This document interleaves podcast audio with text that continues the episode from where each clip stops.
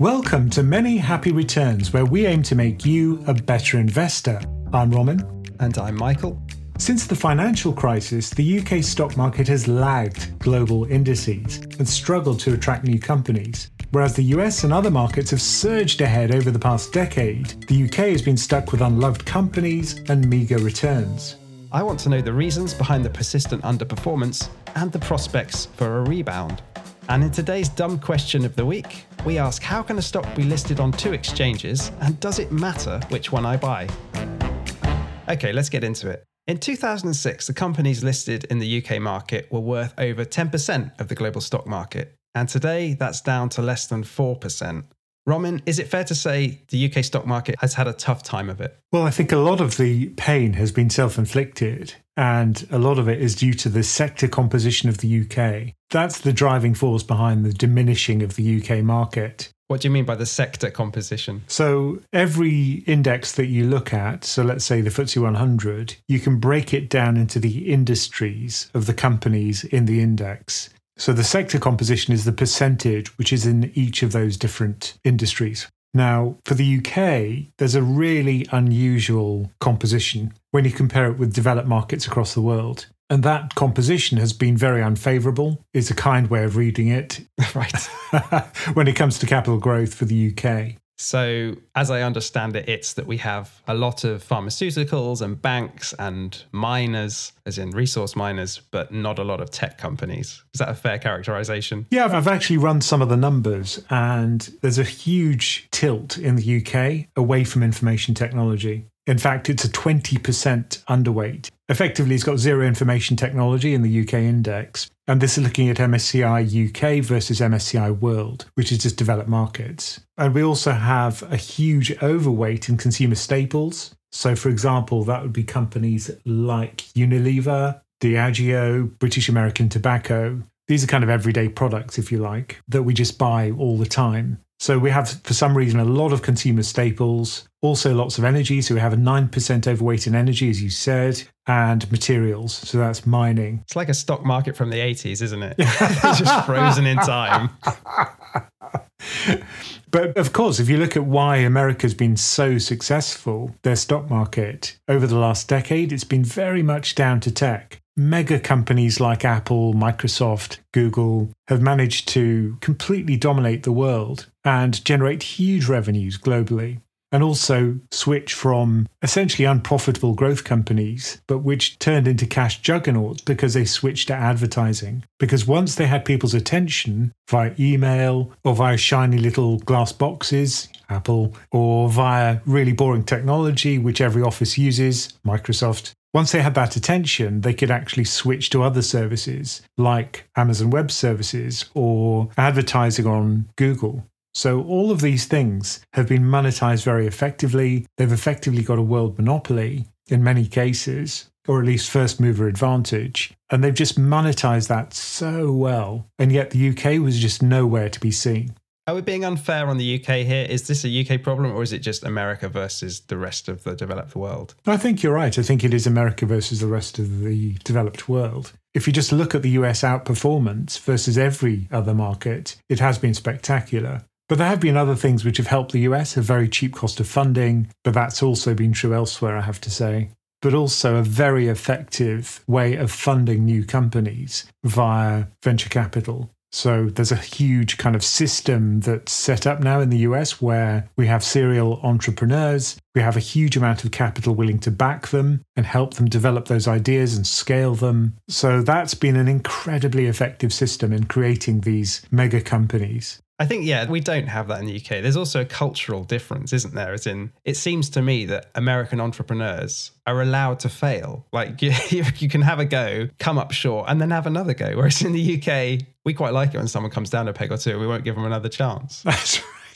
there is absolutely no forgiveness for failure here. Uh, for example, I remember during the dot com boom, there were lots of exciting companies. One of my friends went off to start something called beenz.com, right. which was like a, an early online currency. Really unfortunate name, okay. it was a free runner to cryptocurrency. Not really. I mean, it was more like shopping vouchers than cryptocurrency, but. It's such a UK version of cryptocurrency. That's, that's right. shopping vouchers. but, you know, they just imploded and disappeared without a trace. So I think, you know, we're really good at coming up with technological ideas. You know, we are one of the first people to develop things like the internet. Yeah, the internet and right. things like holograms. You know, we, we really were at the forefront. But when it comes to commercializing it and scaling it and monetizing the ideas, we don't seem to have all of our ducks in a row. That's definitely true. And it feeds through into startups that list, or more to the point, don't list on the London Stock Exchange. So in 2005, London hosted 20% of the world's IPOs. That's, you know, a big chunk of it. Whereas last year, 2021, it was only 4%. It's come down massively. And if you're a tech company, why would you list in the UK? You're going to go to America, aren't you? Yeah, it's so much of a deeper market, and people are willing to put their capital at risk much more readily, and they do let you fail. So there is this culture which actually welcomes entrepreneurs rather than kind of welcoming them initially, and then if something goes wrong, you know, you're on your own. I think that's one of the reasons why the US is so successful. There's another reason which I think is slightly unfortunate for the UK, which is the huge preference for income in the UK market. And when you say income, you mean dividend? Yeah, that means a preference for dividends rather than capital growth. Because remember, when you buy a stock, you've got two sources of profit. One of them is capital gain. So that's the price going up. So you buy at a low price, you sell at a high price. And the other source of return is the income on the stock. So the total return is the sum of those two capital gain and income. And in the UK, we've much preferred income. Is that right? Massively. And there's a really nice quote from the chair of Marshall Wace. This is Paul Marshall. Back in 2021, he wrote a letter to the FT, which was just beautiful. And he said, The UK stock market is becoming a global backwater as US and Chinese markets forge ahead. And he says how it's really not taken part in this huge rally we've had since 2015. And he said there are homegrown reasons for the UK's market decline. None is more peculiar or farcical than the role of income funds, the UK fund management sector's signature dish. So he's pretty much putting the blame down to the actual fund managers who have a huge preference for income in the UK. But why do they have a preference for income? If we should be neutral as to whether the total return comes from income or capital appreciation. Well, the way he puts it is that British income fund managers believe they have a mission to protect the incomes of pensioners. So it's this model of, you know, you don't kill the goose that lays the golden eggs. If you've got a stock which is going to pay you a dividend, you never have to sell any of the stock in order to receive an income. So you buy, I don't know, Standard Chartered, a high dividend payer, and you just hold on to it and never sell the stock and just receive the income. So you're essentially milking the company dry of any of its profits or most of its profits. And that holds back business investment, then, I guess. Well, that's the metaphor. Yeah, that's the mental metaphor for a lot of pension funds and a lot of investors in the UK. I don't want to take a risk. I'm just going to buy the stock, take its income. And he points out that this is a form of financial decadence and it discourages capital investment and it stifles growth and productivity. Whereas you compare that to the US, where the dividend payout ratio, which is the proportion of profits paid to shareholders, is pretty low. And the dividend yield, which is the actual dividend payments over the previous year, say, divided by the price of the index, is also very low. So in the UK, typically we pay out about 4% dividend yield. So if you put £100 into the market, you'll get about £4 every year. Whereas in the US, it's never really above 2%. Where's that money going? Well, it's going back into the company to grow the earnings. But is it really a case that a lot of the companies on the UK market are kind of older companies, mature companies, where they've gone past their high growth phase and now they are just cash cows to be milked. Well, I think there is innovation in the UK. You know, we do have a venture capital system and there's a whole tax benefit of investing in things called venture capital trusts, which should actually make our industry much more dynamic and really should provide the capital to do that, to get the innovations, to get the growth of future Apples and Googles. But somehow it breaks down between the venture capital stage and the scaling up to the mega cap stage. So somehow it's broken somewhere between those two points, but I'm not sure where the fault lies. But in the UK, we've got the AIM market, which is kind of like a penny stock market for these more speculative companies, which aren't so big, which is sort of microcaps. But I think once you get onto the big boys indices, you know, the FTSE 100, the FTSE 250, then you do have this shift in sentiment to reward companies which pay out a high dividend. Is part of the issue that the UK market has had quite restrictive rules around how shares can be listed. So I know it was basically the only market in the developed world which didn't allow dual class shares. I think I think you're right. I think it does have very strict rules, but there's nothing in the rules which says you have to pay out a certain amount of income or you can't favor growth over high dividend payouts. There's nothing that says that. Yeah, but if you want growth, you've got to attract the growthy companies, and we haven't been doing that. And part of the reason is, you know, if you're um, an entrepreneur who's building this next amazing, innovative company, you want to retain control, even if you're going to the public market to raise finance, right?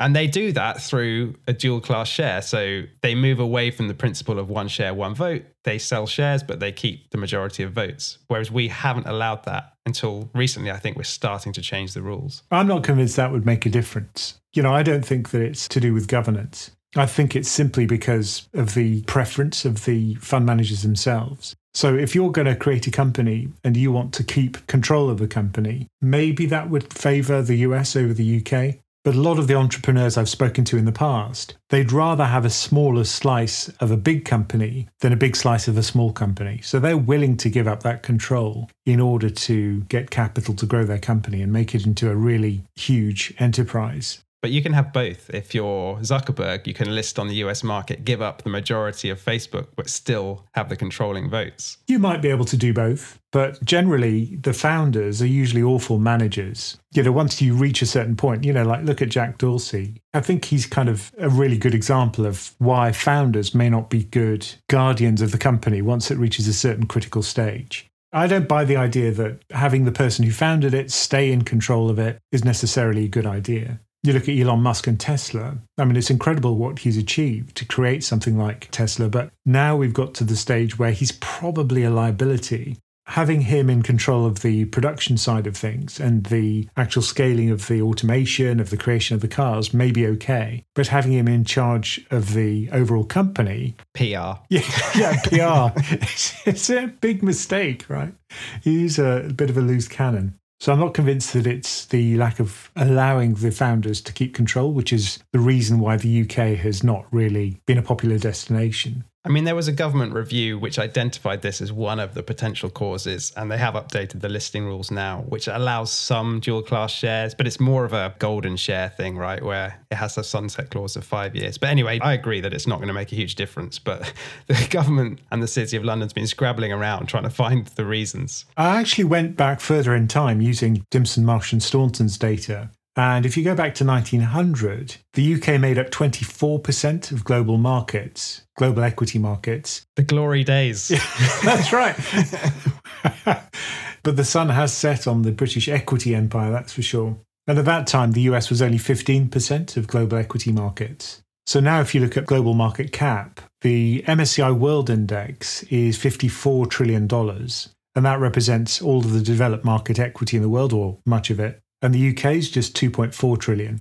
And for comparison, the market cap of Apple is also 2.4 trillion. Right. So the entire UK market, if you add it all up, is roughly the size of Apple. Would you rather live in the UK or in Apple, in Cupertino, in their big round spaceship of a headquarters? It is shocking, isn't it? I think if you compare those two things, a single company versus a whole country's equity market. So I think this isn't a short term problem. This is something which has been gradually happening over time, as the US is much better at growing its capital markets, or at least has been, and the UK simply failed to do that for over a century. And effectively, we've become irrelevant on the world stage, certainly in terms of the equity market. Oh man, not just in terms of the equity market, Roman. It's all going wrong.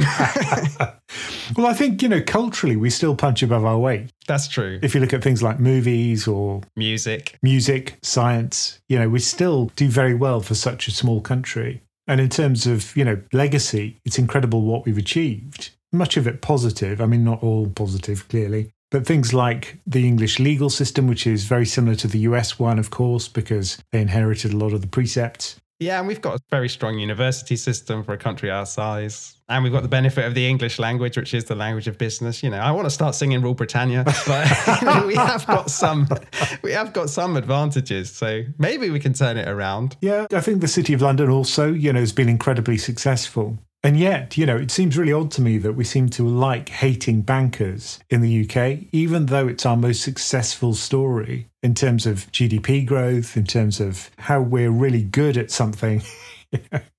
but whenever we can possibly criticize the banking system or talk about greedy bankers, you see that all over the press. When I really think you should be celebrating the banking success story in the UK. Mm. Investment banking is just something we're very good at. Yeah, there's something about bankers. Steady.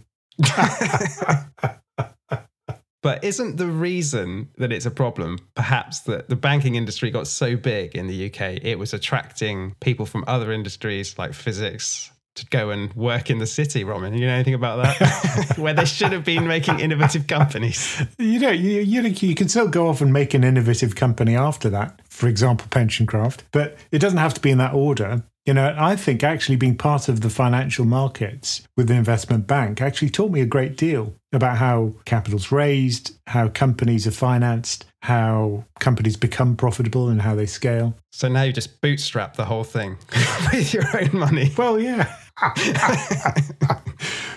well, there's a risk, right? If you take money from other people. But, you know, in the future, who knows? But I think for the UK, it is that much more difficult to actually do that scaling process. And just speaking to many people, they've simply gone to the US to do that. And I don't think that's going to change anytime soon. And I think this momentum of having such a huge market in the US with such a readily available pool of capital, I don't think that's going to change anytime soon. I think it's true to say that the UK companies have a lower valuation than equivalent companies in the US and in other markets, and that has made them attractive takeover targets for private equity and foreign investors. But if you look at the CAPE ratio, so that would be the price of the UK equity market divided by the profits it's generated over a previous 10 year period, that gives you a valuation measure, and that's always at a discount to that of the US. It's been historically the case that, you know, even since 1980, most of the time, almost all of the time, in fact, we've been cheaper. Part of that is because we have kind of value companies, right, who are not these growth companies. But I think even if you adjust for that factor tilt, our companies are valued lower than their equivalents. And certainly at the moment, that's true. You know, the US shot up in terms of valuations since 2020 after we had that huge rally. And really, it's still not normalized. It's still relatively expensive relative to other countries, including the UK. Some people have suggested that part of the reason UK companies have struggled to grow so quickly is a culture of poor management. I saw one survey which said there were 2.4 million accidental managers, they termed it, like people who've been promoted enough that they're now managing a team, but have had no formal training in the specific skills required to get people to perform their best. Yeah, it was always kind of interesting. I worked for a US company for a while, and I've got to say, you know, I wasn't that imp- impressed with their management skills. I won't say who it was. I think what always amazed me was that the US system is very feudal. Everybody talks about democracy, but the minute you walk into the office, you've got this very hierarchical structure where you've got senior management, kind of like the lords, and then you've got the kind of doers who are the serfs. Scum, just the peasants, us on the factory floor. well, that's what it's like with ridiculous pay differences between the senior management and the staff, where it's just like not even vaguely recognizable, you know, how much the senior management is paid relative to the staff. So, you know, I don't think that's necessarily a good way to run a company. I think a more kind of egalitarian system seems to be the new model, certainly with new tech companies. There's a much flatter structure where you have small teams. I think the way Jeff Bezos described it was that teams should only be big enough such that you can feed them with two pizzas. So I thought that was a, I thought that was a great way to put it. Yeah, but maybe you just give them a very small amount of pizza. Maybe that was just cost cutting. I don't know. Jeff Bezos in his tight pockets. But I've seen other tech companies describe it that way, where they find that for creativity, small teams are very effective and we do have a productivity problem in the UK. There's no getting around that. Yep. And that's something that, again, has been around for a long time. The trouble is, there's no easy way to improve productivity, is there? I mean, the government can invest in infrastructure and things like that and training, but there's no magic button. Well, the thing about productivity is think about it in terms of, you know, if somebody is a hairdresser, you know, their productivity is quite low. If they're someone who writes software, the productivity is quite high. Not all of us can be software developers, obviously, But this is why education is seen as a way to improve long term productivity growth. So we'd have more high value add industries, larger proportions of people in those industries. More bankers. Well, I mean, bankers is just one example, but there are lots, such as tech companies or maybe something like, I can't think of another, can you? Plumbers, they're paid very well. well, there's lots. Uh, you can improve the productivity for most industries on a relative basis. But the point is, it's education that's required. Or automation, right? Well, I guess automation is another way to it, but that's not great for the workers themselves. Yeah, but we're talking about the stock market investors. Well, you know, I think from the point of view of the company, if you've got highly productive employees, i.e., you pay them a lot, the reason why you do that is because they produce a lot and they can sell a lot of stuff which also makes the company profitable. So I'd rather have that than just a kind of huge assembly line where, you know, there are robots effectively producing all the goods. But that is another way to get to productivity. The only question is how much of that productivity goes to the company, how much of the earnings go to the company, and how much of it goes to its employees. Okay. Is there an elephant in the room here, Roman? Because when I looked at a lot of the graphs, there was a turning point for valuations around 2016 where they did take a bit of a leg down in the UK. And I don't know what happened in 2016. I don't think I know either. well, there was a bit of a vote we all had, and it went 52 48. And we've managed to get through 22 episodes of this show without mentioning Brexit, but we have to do it. yeah, I think, I think from the point of view of GDP growth, and ultimately that affects things like interest rates, but also the strength of the currency. It has had a negative impact, but it's very hard now to disassociate that from the effects of the pandemic. You know, we've come through the pandemic not as strongly as other countries. And if you look at the GDP growth at the moment in the UK, we certainly are lagging other countries. But I think it is difficult to dissociate the pandemic effects from the Brexit effects. On GDP growth, yes. But I think we have seen heightened political risk foreign investors might see in the UK. And that's caused them to kind of see it as a flyover market. I've heard various different terms used to describe it, none of them good. One of the reasons why companies were willing to list in the UK was to get access to the European market. The London market was great because it had English law, and it had a lot of expertise in financial markets, those bankers again. So, you know, it was great from the point of view of someone from the USA that wanted to list in Europe. But now, if you want to get access to the European market, where would you list? Not in the UK. And the European market is a very big one. It's the biggest one in the world. So I think that's another reason why the UK market has made itself less attractive, the UK equity market, because you no longer have this kind of bridging effect where people would list here to get access to Europe and the European market. And I think the point with Brexit is it's not over, right? It's all unfolding as we speak. It's going to be negotiated and renegotiated every year for the next decade. And, you know, it does put a question mark over the trading arrangements of the UK. Yeah, for trade, it's been little short of a disaster, I'd say. From the point of view of capital investment, also, it's been atrocious since the Brexit vote and just before. So, of course, if companies want to grow, they want to reinvest back into the company for whatever reason, that capital investment has just literally plummeted. So I think from the point of view of earnings growth in the future, that is very worrying in the UK. I mean, I've spoken to people who work in the industry, the food industry, who tell me about all the paperwork that's now required simply to, you know, move fish from Europe to the UK or vice versa. I'd just make the fish swim there themselves. so you could herd the fish from the Grand Banks to the right place and then extract them. Yeah, that would be great. Oh, I feel like we've probably just lost 50% of our audience talking about Brexit. Whatever we say, we should probably talk about Israel, Palestine, and trans rights next.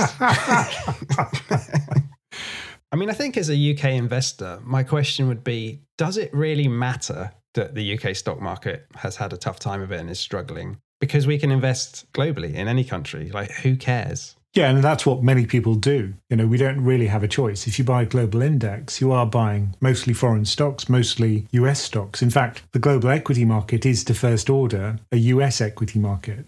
So if we look at the MSCI ACWI index, which is an entire global equity market index, including emerging markets, the US is currently about 61%. So, really, any kind of global investor, if you buy global equity index, you are buying the US. And as you say, you don't have to stick to the UK. We don't have capital controls. So let's just hope that that remains the case. I mean, just seeing some of the government policies at the moment, it just makes me think, hmm, is that on the cards? But there is a phenomenon called home country bias where investors are more likely to overweight their home market. And that's probably affected people's returns in the UK. Yeah, I speak to a lot of people who have pensions in the UK. And of course, if you look at the composition of it, there's a huge bias. You know, you get sometimes weightings which are 40, 50% UK, if not more despite the fact that it's such a small and underperforming market and the fact that their prospects are already tied to the UK economy in many ways. You know, they probably have a house in the UK, a job in the UK, and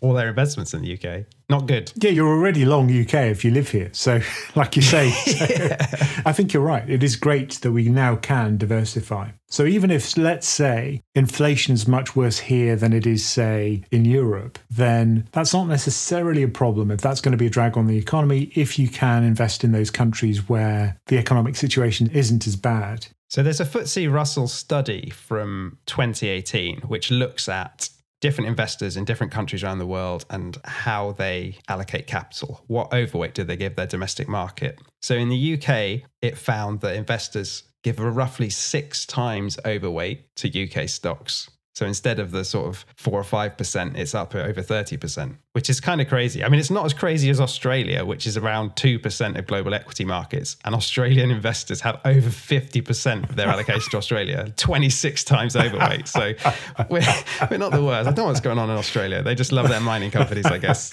Well, I do speak to Australian clients, and they tend to focus much more on property as an investment because the whole political system is very much geared towards favouring that. It seems like every country on this study does have a domestic bias, but it varies hugely in the scale of it. So in the US, the bias is small, just 1.2 times. But I think the way to understand these tilts is, you know, why would market cap weighting make sense? This is an episode we've done before, but essentially it's down to liquidity and the cost of tracking an index. So if you buy more of the most liquid markets, the largest ones, then the actual cost of running the fund is much lower. So that's why market cap weighting is usually the way that most of these indices are run because you buy more of the liquid stocks which are cheaper to trade and that cheapness is passed on to you as an investor. And just intuitively, it doesn't make sense to me to have like the same weighting for the UK as you would for the US. The US is much bigger with many more companies. It's like lots of economies joined together, right? I mean, one argument against it is that it favors past success. Because if a company has grown massively or a country's market cap has grown massively, then they'll have a large market cap and you'll buy more of that country. That doesn't necessarily mean that they're going to outperform in future. And so, you know, I've said bad things about the UK's equity return. Not this year. It's done better this year. Well, I'm getting there. so I've got total return data. So this takes income into account as well as capital gain. And this goes back to 2009 for the US. And that shows that the UK return has been 7.8% versus 13.5 for the US. And this is just after a big sell off in the US. We're making this on 14th of June 2022. So, certainly over the last decade, the last 12 years, it has been atrocious, the UK, even in total return terms, where you account for the dividend that it pays, which is very large. But, and this might be the turning point, right? So, since the beginning of this year, since the beginning of 2022, the UK, the FTSE 100 total return, is only down by 2%. Rule Britannia. I mean, that's the best news we can be, isn't it? It's like our fall is less dramatic than other countries right now. Well, compared to the US, you know, that's down by uh, 20%. 22%. Yeah. So this year, the UK's pretty much held up. But of course, you know, it came off a kind of lackluster period. And it does tend to have a factor tilt, which is low volatility. UK stocks tend to be less wiggly in terms of their price action compared to the US. Yeah. And it also has an energy overweight, which has supported it somewhat. Yeah. So energy, materials, that's been a brilliant overweight. Underweight tech, because, you know, we've seen the spec tech wreck this year. So I think having that tilt has certainly helped the UK. You know, and value is another tilt. So seriously, could this be a rotation which benefits the UK in the long term? Like, is this rotation from growth to value going to bring the UK performance back up? I think that's a possibility. And I can kind of sketch out a scenario in which that might be true.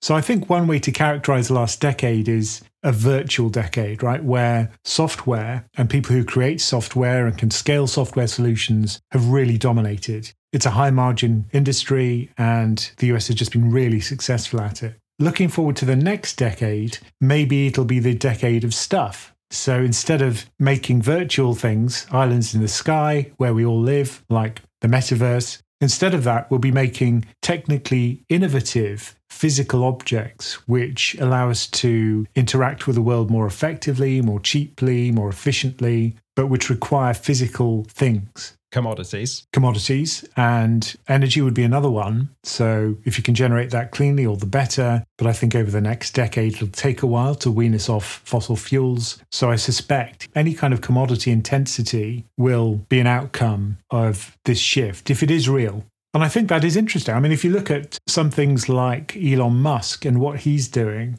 as a kind of pathfinder industry, he's making stuff you know, he's making rockets which can carry stuff from the surface of the Earth into space very cheaply at a low cost. He's making electric vehicles that can carry stuff, us, from place to place. He's making tweets, which annoy me. so maybe this is the new model. You know, we have stuff makers. And so, you know, the UK's tilt will probably be helpful. Unfortunately, when it comes to manufacturing, that's when, again, you know, we seem to fall down. You know, when we have the car industry in the UK used to be huge, but of course that shrank away almost to nothing. Yeah, you say we might benefit from the move to stuff, but really we just own other people's stuff, don't we? But that is a business model, right? So, for example, Apple doesn't really make stuff, it designs stuff, it sources that stuff from elsewhere, and then it packages that stuff together. It kind of builds it together, and it's still very profitable. And it does the marketing and, you know, polo necks, cheering reporters, you know, all of that it does very well, but it doesn't really have to think about making the stuff. It just outsources that to China you know, that kind of model could be something that the UK could do pretty well because we're good at the ideas side, we're good at the marketing side, probably. So I think we could build companies which are successful like Apple. It's just a question of scale and getting the capital together to kind of achieve it. So maybe this is it. Maybe this is the renaissance. You know, we'll see a new resurgence of UK industry. I hope so, you know, because I do love the country and I, I do hope that we do well. Yeah, I would love to see it go well. It's just I don't know. I'm a little skeptical about it, given who's in power. But anyway. yeah, I think there's only so much that politicians can do to destroy creativity and the kind of innovative spirit of, of people in the country. But, you know, ultimately, I think the UK is very creative and, you know, very well educated as a society on the whole. So I think, you know, all the bits are in place to actually make this happen. It's just the job of politicians not to stand in the way, I think. And maybe there is a kind of cultural shift that's required as well to favor innovation and growth and to put capital to work to build these new innovative industries. And if that's in place, I think that would be the final piece of the puzzle. Let's just hope it happens. Pensioncraft has members from all over the world, not just the UK, and it's often interesting that domestic bias is common to each of those markets. So if you want to learn about global diversification and its benefits, why not join us on Pensioncraft? You can do that on our website, pensioncraft.com. Okay, today's dumb question of the week is how can a stock be listed on two different stock exchanges? And as an investor, does it matter which one I buy? The answer is no. It doesn't really matter where the location is. The reason why is that if it is listed on two exchanges, the only difference will be the currency, usually. So if you adjust for that and some of the costs of the dual listing, then effectively the price will be identical. They'll track each other almost perfectly once you make that currency adjustment. Because, of course, that makes sense. If you're buying the same thing, why would it trade at a different price? You're getting access to the same business. So if there is an arbitrageur, and there are many of them out there, they can just step in and trade the difference and bring the prices back into line. So what's the point then? Why do we have it on two exchanges if it's just the same thing? Okay, so let's say we've got a multinational company, Pensioncraft, and you want to raise capital. Well, our nice friendly bankers will approach us from the debt capital markets desk and they'll give us a nice shiny prezzo and they'll say, look, if you list in New York, this is what market you'll have access to, and these are the benefits. If you list in London, here are the benefits. But look, you could do both. Of course, that comes with a higher cost because when you list on an exchange, you have to pay. You also have to report the accounts in the accounting standard of that country. So that's going to introduce an extra cost if you list in more than one place. But what it does mean is you have access to more capital. US investors, UK investors, or you could list in China as well. So, usually, what companies do is they'll list where they're kind of locally relevant and where people are recognizing their own brand. Is that because of the home country bias? Because you say, okay, you could list in the US and the UK or Germany, for example. But you know, US investors can buy companies on the UK stock exchange and vice versa. So is it just because of that home bias that you're sort of getting two lots of home bias effectively? And familiarity. I mean, if people are buying single stocks, which they probably shouldn't, not for most of their portfolio, but if they are, what are they going to buy? Are they going to buy a company they've never heard of? Or are they going to buy the company where they do their grocery shopping? You know, there's a huge barrier to overcome when you buy a stock of familiarity. And people are much more likely, I think, to buy familiar stocks. So it makes the whole marketing exercise much easier if there is that familiarity. A nice example of this is Rio Tinto. So this is a mining company and its primary listing is in London. So it trades on the London Stock Exchange. But if you're a US investor and you want to buy Rio Tinto stocks, you'll do it via something called an American Depository Receipt or an ADR. So the idea there is that this ADR trades on the New York Stock Exchange, NYSE, and for every ADR that you buy, it's just as if you held one stock on the London Stock Exchange, except that it trades in dollars. And you get the voting rights, you get the dividends, everything you'd get from owning the stock in London, but with the convenience of being quoted in dollars and traded on your local exchange. But technically, you don't actually own the stock, right? There's a kind of bank sat in between which owns the stock in London and is listing it for you in the US. Yeah, so there is a custodian bank, and that's JP Morgan Chase. So they're the ones that hold the stocks in trust. So you're right, you're not directly owning the stocks. You've just got to have faith in the system that, you know, that linkage won't be broken and you have to tell JP Morgan Chase how to vote with your voting rights. That's how it works. You have to tell them what you want them to do, and they go off and vote for you.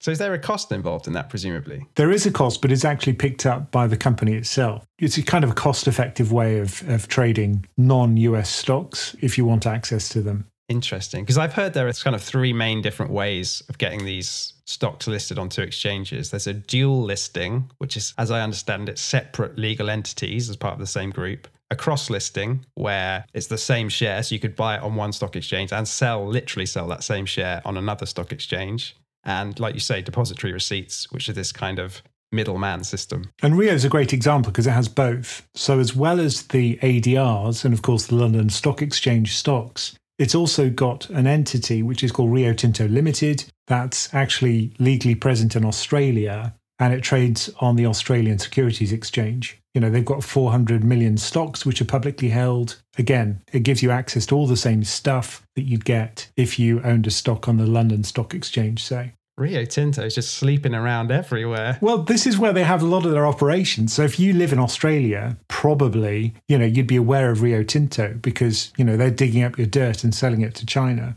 So people are very aware of the company. So it's listed where it makes sense to list. Like you said, the primary benefit is liquidity and access to greater capital markets by listing in more than one place, and potentially greater marketing effects from being present on more than one domestic market. And I guess another benefit might be that it trades throughout the day. If you're listed in Australia, UK, and America, you're basically always open somewhere. But I bet at the moment they're wishing that wasn't true. You know, yeah. with equity markets tanking, you're just thinking, oh, please don't open again. And I guess it's not just for stocks either, is it? Funds sometimes have dual listings. Yeah. So, for example, for an ETF, if they want to market it in multiple countries, and that makes a lot more sense than single stocks in a way, essentially the ETF is just a portfolio of stocks anyway. So I think listing one of these ETFs on multiple markets actually makes a lot of sense. But again, it makes no difference which one you buy. You just choose the one which is on your local exchange. I guess the only potential difference is where it's listed might affect any government guarantees that are given if there's fraud in the ETF management or something like that. So, regulatory differences, certainly, and tax differences, that's another thing to consider. So, let's say that the companies pay a dividend.